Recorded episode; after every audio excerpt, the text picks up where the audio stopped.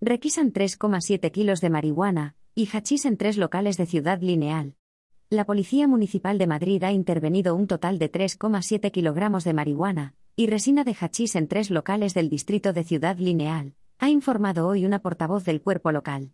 Todo ocurrió hace unos días cuando la Oficina de Atención al Ciudadano de la Policía Municipal en este distrito recibió una denuncia ciudadana alertando de que en un establecimiento se vendía de forma directa o indirecta de productos con cannabis.